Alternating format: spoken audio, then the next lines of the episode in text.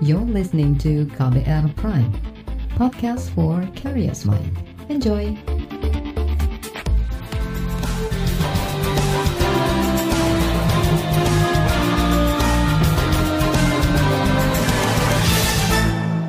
Inilah KBR sore untuk hari ini 23 Februari 2022. Halo, selamat sore saudara. Apa kabar Anda sore hari ini?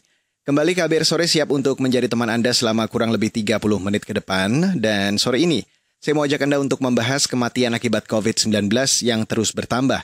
Per kemarin, angkanya mencapai lebih dari 250 kematian. Sehari sebelumnya, ada 170-an lebih pasien meninggal akibat corona. Kenaikan berturut-turut terjadi sejak 19 Februari.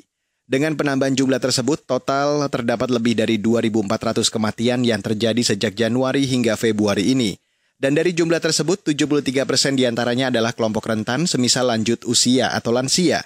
Klaim pemerintah, faktor penyebab kematian antara lain karena belum divaksinasi. Itu sebab pemerintah terus berupaya mempercepat dan memperluas vaksinasi kepada warga yang belum divaksin. Pertanyaannya, efektifkah vaksinasi untuk mengurangi angka kematian akibat virus corona? Perlukah ada upaya lain yang lebih cepat dan efisien untuk dilakukan pemerintah? Sebab belum divaksinasi bukan menjadi faktor tunggal seseorang meninggal akibat COVID-19. Bersama saya Reski Mesanto kita bahas selengkapnya sore hari ini di KBR Sore. Saudara, kasus kematian akibat COVID-19 hingga kini didominasi pasien dengan komorbid seperti diabetes, gangguan ginjal, dan pasien dengan komorbid lebih dari satu.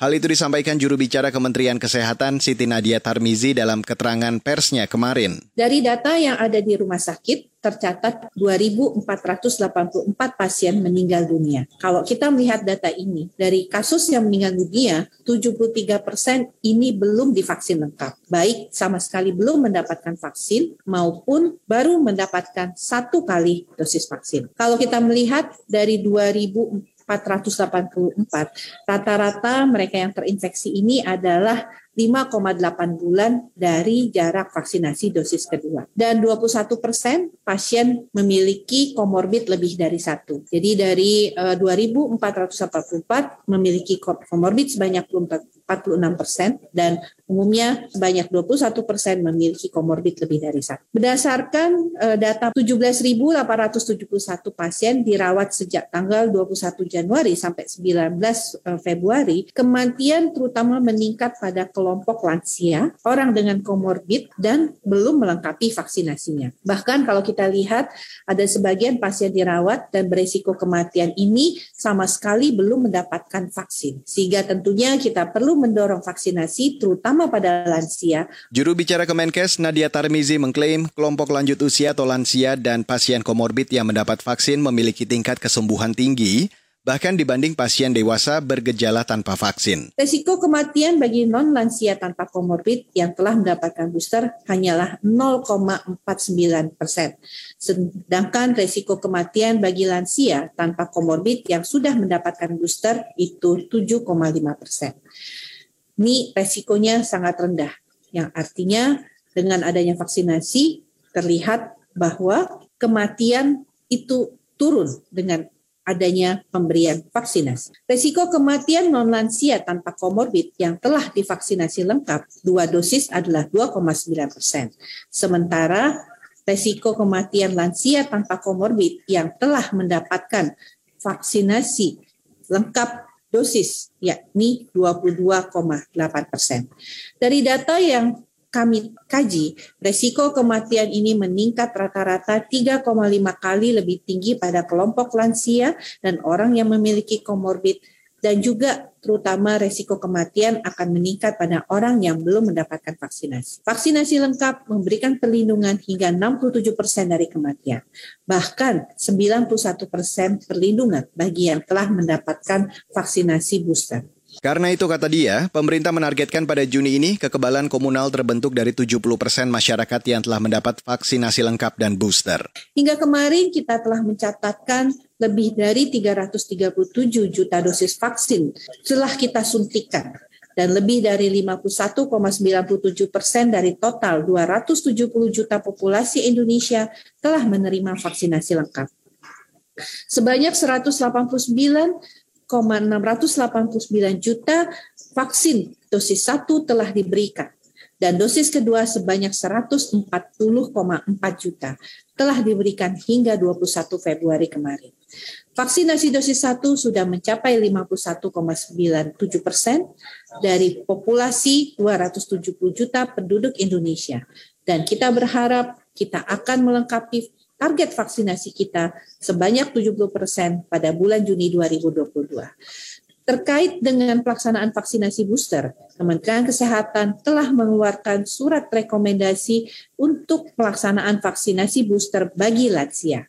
Surat rekomendasi ini dikeluarkan oleh Dijen Pencegahan dan Pengendalian Penyakit dan telah mendapatkan tentunya rekomendasi dari Komite Penasehat Ahli atau ITAGI. Pemberian dosis booster bagi lansia usia lebih dari 59 tahun dapat diberikan dengan interval minimal 3 bulan setelah mendapat vaksinasi primer lengkap. Upaya lain yang dilakukan pemerintah adalah mengatur ulang dan memperketat penerimaan pasien COVID-19 di rumah sakit. Kata Nadia, nantinya ruang rawat hanya boleh digunakan untuk pasien gejala berat, lansia, dan pemilik komorbid. Ia menyebut Kementerian Kesehatan bekerja sama dengan BPJS Kesehatan untuk memastikan data pasien corona yang memiliki komorbid agar ditangani secara spesifik guna menurunkan resiko kematian. Baiklah, kita break sejenak dan setelah break akan saya hadirkan laporan khas KBR soal balita meninggal akibat COVID-19. Selengkapnya sesaat lagi. Tetaplah di KBR sore. You're listening to KBR Pride, podcast for curious mind. Enjoy.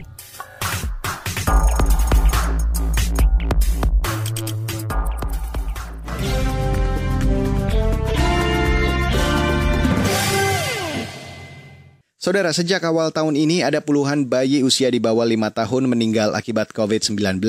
Belum lagi pada Juni tahun lalu, tingkat kematian anak akibat virus corona di Indonesia mencatat rekor tertinggi di dunia. Apa saja upaya pemerintah menekan angka kematian pada balita dan anak? Berikut saya hadirkan laporan khas KBR yang disusun Mutia Kusuma dibacakan Fitri Anggreni. Kementerian Kesehatan mencatat dalam dua bulan terakhir ada lebih dari 80 bayi usia di bawah lima tahun meninggal akibat COVID-19. Sekretaris Direktorat Jenderal Kesehatan Masyarakat Siti Nadia Tarmizi mengatakan jumlah itu setara 3 persen dari total 2.000 pasien COVID-19 yang meninggal saat gelombang varian Omikron melanda Indonesia. Secara pasti data mengenai 3% balita 0 sampai 5 tahun yang meninggal dunia ini kita tidak ada data lebih uh, informasi lebih lanjut ya. Mungkin rekan-rekan media bisa menanyakan dengan para klinisi langsung di rumah sakit masing-masing seperti misalnya bisa menghubungi rumah sakit Sulianti atau rumah sakit Persahabatan untuk bisa mendeteksi. Tapi yang pasti adalah tentunya biasanya kematian pada balita dikarenakan uh, balita ini memiliki penyakit bawaan ya seperti kelainan jantung ataupun juga uh, kelainan kelainan imunitas serta uh, kelainan umumnya kanker darah. Sekretaris Ditjen Kesehatan Masyarakat di Kemenkes Siti Nadia Tarmizi mengatakan paparan virus corona varian Omikron pada anak-anak biasanya tidak disertai gejala sehingga mempercepat penularan di klaster keluarga. Hingga saat ini Indonesia belum memiliki vaksin COVID-19 yang bisa diberikan untuk anak usia 3 hingga 6 tahun. Menteri Kesehatan Budi Gunadi Sadikin mengatakan pemerintah bakal menyiapkan vaksin merah putih yang saat ini masih dalam tahap uji coba untuk nanti diberikan pada anak di bawah 6 tahun. Tapi sekarang vaksin anak yang kita bisa berikan adalah di atas 6 tahun. Dari 3 sampai 6 tahun itu masih kosong. Di dunia tidak banyak setahu saya baru vaksin Sinovac dan Pfizer yang bisa. Jadi itu juga ada kesempatan untuk digunakan untuk vaksin anak ya, vaksin primer tapi usianya 3 sampai 6 tahun. Itu ya. Jadi yang pertama bisa di mana gunakan vaksin merah putih adalah booster, kemudian juga untuk vaksin anak ya, terutama di usia 3 sampai 6 tahun. Menteri Kesehatan Budi Gunadi mengimbau masyarakat untuk waspada terhadap penularan Omikron dengan menerapkan disiplin protokol kesehatan. Budi Gunadi memperkirakan kasus kematian pada gelombang ketiga ini tidak akan sebanyak saat gelombang kedua pertengahan tahun lalu. Dia memperkirakan pada puncak kasus gelombang ketiga ini, kasus kematian akibat varian Omikron kurang dari seribu kasus per hari atau setengah dari total kasus kematian saat puncak gelombang kedua. Dihubungi terpisah Ikatan Dokter Anak Indonesia IDAI mengimbau orang tua segera melakukan tes COVID-19 kepada anaknya jika memiliki gejala-gejala Omikron semisal demam, flu, batuk, dan pilek. Ketua Umum IDAI Piprim Basarah Yanuarso mengatakan salah satu penyebab utama kematian anak yang terinfeksi COVID-19 yaitu karena mempunyai penyakit penyerta atau komorbid seperti penyakit jantung bawaan hingga gizi buruk. Yang kami dapatkan dari IDAI ya, laporan-laporan kematian eh, pada saat ini, pada saat pandemi ini sedang berkecamuk, eh, kematian bayi itu sangat-sangat terkait dengan adanya komorbid. Laporan-laporan balita atau bayi meninggal itu yang kami terima ya, itu rata-rata memang dengan komorbid berat. Ada yang misalkan ada yang dengan leukemia, ya, ada dengan kanker. Makin banyak komorbidnya, misalnya penyakit jantung bawaan dengan gizi buruk ya, itu tingkat eh, kematiannya sangat tinggi ya. Ketua Umum IDAI Piprim Basarah Yanuarso menambahkan ada sejumlah kondisi kesehatan anak terinfeksi COVID-19 yang tidak bisa dirawat di rumah, semisal demam tinggi yang tidak kunjung turun, sesak nafas hingga kejang-kejang. Karena itu dia meminta agar orang tua segera membawa anaknya ke rumah sakit. Sebelumnya, dalam konferensi pers Perhimpunan Lima Profesi Dokter Indonesia pada 18 Juni tahun lalu, Ikatan Dokter Anak Indonesia IDAI mengatakan di tengah lonjakan kasus harian COVID-19, terjadi peningkatan tajam penularan bahkan kematian pada anak-anak. Saat itu, data nasional menunjukkan konfirmasi COVID-19 pada anak berusia 0 sampai 18 tahun mencapai 12,5 persen. Artinya, satu dari delapan kasus konfirmasi COVID-19 adalah anak-anak. Data IDAI juga menunjukkan tingkat kematian mencapai 3 sampai 5 persen. Dari seluruh data anak yang meninggal itu, 50 persen adalah balita. Laporan ini disusun Mutia Kusuma. Saya Fitri Anggreni. Saudara, tingginya angka kematian mendapat perhatian Ikatan Dokter Indonesia atau IDI. Apa saran dan solusi dari IDI untuk mengurangi kematian akibat virus corona? Informasi selengkapnya sesaat lagi. Tetaplah bersama kami di KBR Sore. You're listening to KBR Pride, podcast for curious mind. Enjoy!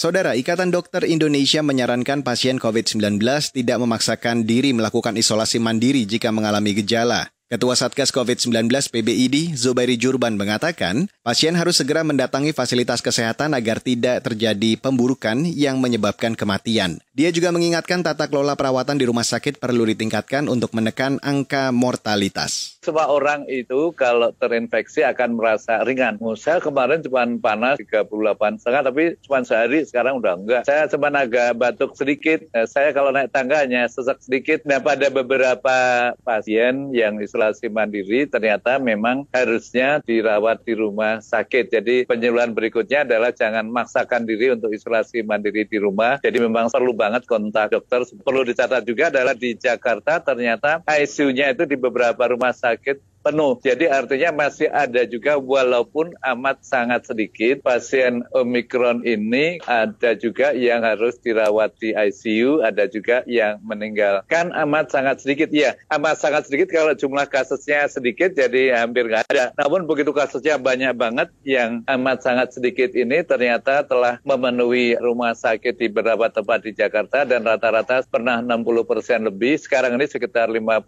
persen. Namun di ICU masih ada ada beberapa rumah sakit yang ICU-nya terisi semua. Jadi tolong lebih hati-hati. Saudara, itu tadi Ketua Satgas COVID-19 ID, Zubairi Jurban. Sementara itu dokter spesialis paru dari Pokja Infeksi Pengurus Pusat Perhimpunan Dokter Paru Indonesia atau PDPI, Erlina Burhan mengingatkan agar tidak menganggap enteng COVID-19 varian Omikron. Kata dia, meski gejala cenderung lebih ringan dibandingkan Delta, namun berpotensi memicu kematian bagi kelompok rentan. Menyampaikan bahwa varian Omikron ini punya kemampuan penularan yang tinggi dan sebagian besar tanpa gejala dan gejalanya ringan dibandingkan Delta. Bukan ringan secara umum ya, tapi lebih ringan daripada Delta. Tapi tentu saja ada pengecualian. Pengecualian adalah pada lansia, orang dengan komorbid, anak-anak atau orang yang belum divaksin biasanya ini nggak ringan-ringan saja bahkan bisa menimbulkan kematian. Tadi kalau ini tidak terkendali ya walaupun tadi mengatakan ini udah mulai turun di banyak tempat tapi bukan berarti kita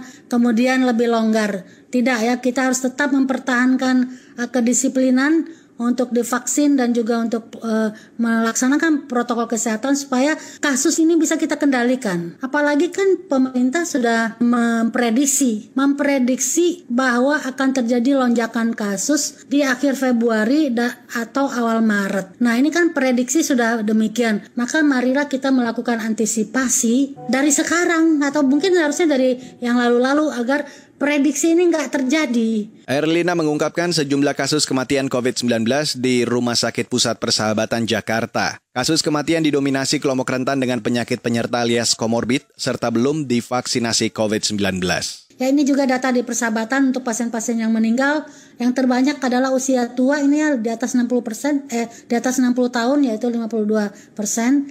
Kemudian kalau kita melihat komorbid di rumah sakit kami yang meninggal nih 98% ada komorbid. Yang nggak ada komorbid cuma 1,9%. Lalu yang meninggal berdasarkan uh, status vaksinasi. Nah, ini juga perlu dicermati karena ternyata yang banyak meninggal tuh uh, 50,9% tuh belum divaksin. 7,6% baru vaksin satu kali, yang vaksin dua kali lengkap 37%, dan vaksin booster bahkan juga ada yang meninggal 3,8%. Jadi tetap harus hati-hati ya bahwa Omikron itu uh, bukan ringan seperti flu ya. Ternyata uh, lebih berat dari flu biasa dan kita lihat di sini kematiannya dan angka vaksinasi sangat berperan di sini. Kalau rata-rata tadi uh, angka Indonesia uh, di, dikatakan tadi yang perawatan 70 3 persen kalau nggak salah belum divaksin ya tapi ini data yang meninggal yang saya sampaikan. Hanya rumah sakit persahabatan.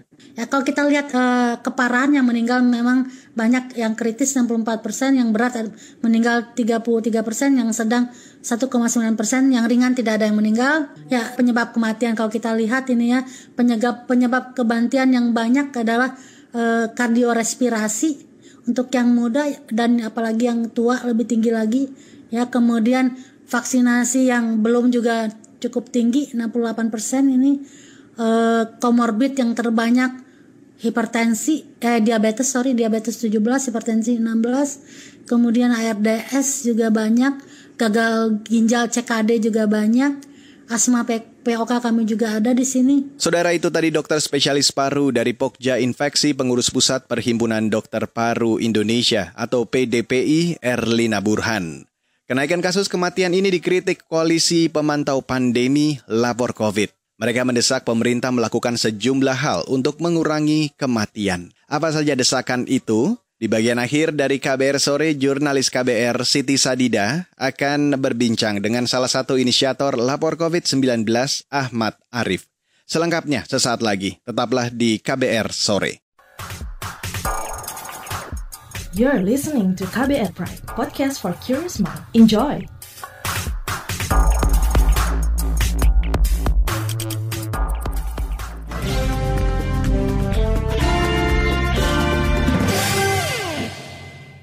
Saudara, salah satu inisiator lapor COVID-19 Ahmad Arif mengungkapkan, tren kenaikan kasus dan angka kematian akibat COVID-19 meningkat di luar pulau Jawa dan Bali. Karena itu kata dia, antisipasi penularan perlu dilakukan terutama pada kelompok rentan yang belum menerima vaksin. Kelompok rentan seperti lansia dan penderita penyakit komorbid memiliki resiko kematian tinggi tanpa diimbangi dengan penanganan yang cepat.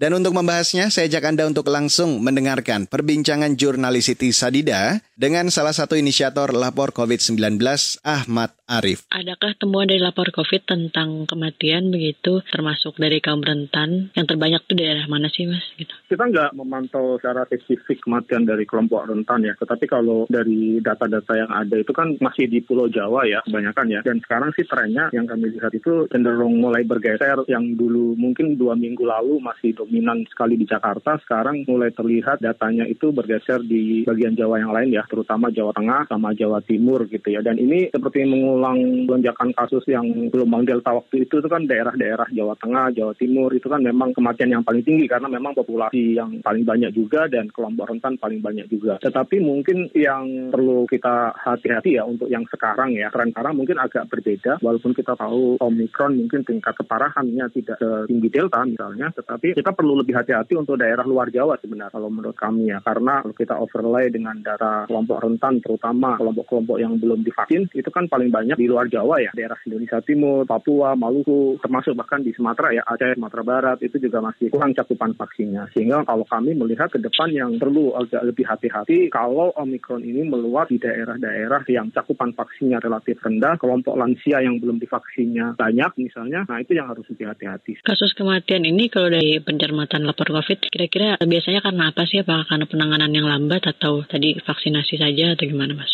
Satu hal yang perlu dipahami ya, Omikron ini tetap bisa memicu keparahan atau kematian terhadap bahkan orang yang sudah divaksinasi kalau dia memiliki komorbiditas ya lanjut dan terutama penyakit-penyakit penyerta tadi ya yang lainnya. Dan satu lagi kalau memang terlambat ditangani, mungkin ada anggapan yang keliru juga ya di masyarakat bahwa seolah-olah Omikron ini sudah ringan seperti flu biasa. Nah itu yang harus dipahami bahwa Omikron itu tetap bisa berbahaya dengan kondisi-kondisi tertentu tadi. Mereka yang lanjut usia, yang komorbid dan apalagi yang belum divaksin gitu. Nah ini pemahaman ini harus disampaikan kepada masyarakat kalau mereka memiliki faktor-faktor itu kalau kena omikron sebaiknya ya ke rumah sakit cepatnya gitu misalnya minta ditangani cepatnya dan seterusnya. Jangan menunggu isolasi mandiri sehingga terjadi pemburukan dan akhirnya terlambat untuk ditangani. Jadi itu harus disampaikan juga ya ke masyarakat narasi bahwa omikron ringan eh, dalam konteks dibandingkan dengan delta tetapi ada kelompok-kelompok tertentu yang rentan itu harus benar-benar dipahami. Terakhir Mas, kasus di luar Jawa Bali kan memang sedang meningkat gitu ya. Kira-kira upaya apa yang tepat untuk penanganan di luar daerah Jawa Bali? Karena kan ada daerah-daerah yang sulit untuk diakses daerah terpencil misalnya.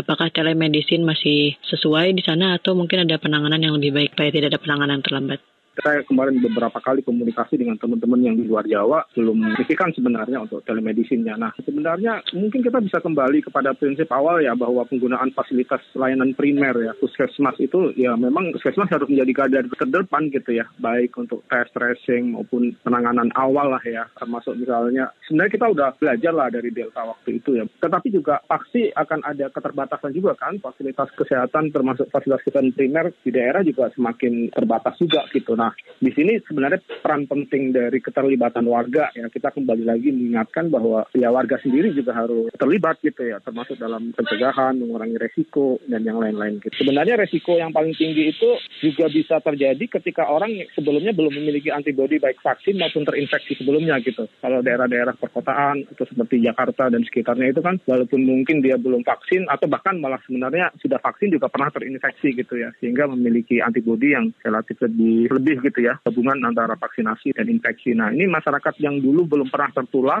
dan belum pernah tervaksinasi itu sangat rentan sebenarnya dengan Omikron ini gitu loh. Nah itu yang harus jadi perhatian sih. Saudara itu tadi inisiator lapor COVID Ahmad Arif. Dan per kemarin, kasus COVID-19 secara nasional bertambah 57 ribu lebih. Dengan penambahan ini, tercatat sudah ada lebih dari 5,2 juta kasus positif di Indonesia. Data itu terhitung sejak Maret 2020 atau saat awal kasus pertama terdeteksi. Selain itu, terdapat lebih dari 4,5 juta pasien sembuh, sedangkan total pasien meninggal mencapai lebih dari 146 ribu orang. Dan informasi tadi sekaligus menutup KBR sore untuk hari ini, edisi 23 Februari 2022. Terima kasih untuk Anda yang sudah bergabung sore hari ini dan selamat kembali menjalankan aktivitas Anda. Tetap patuhi protokol kesehatan, hindari kerumunan, kurangi mobilitas, dan tetap gunakan masker bila Anda berada di ruang publik. Saya Reski Mesanto undur diri dari KBR Sore. Salam.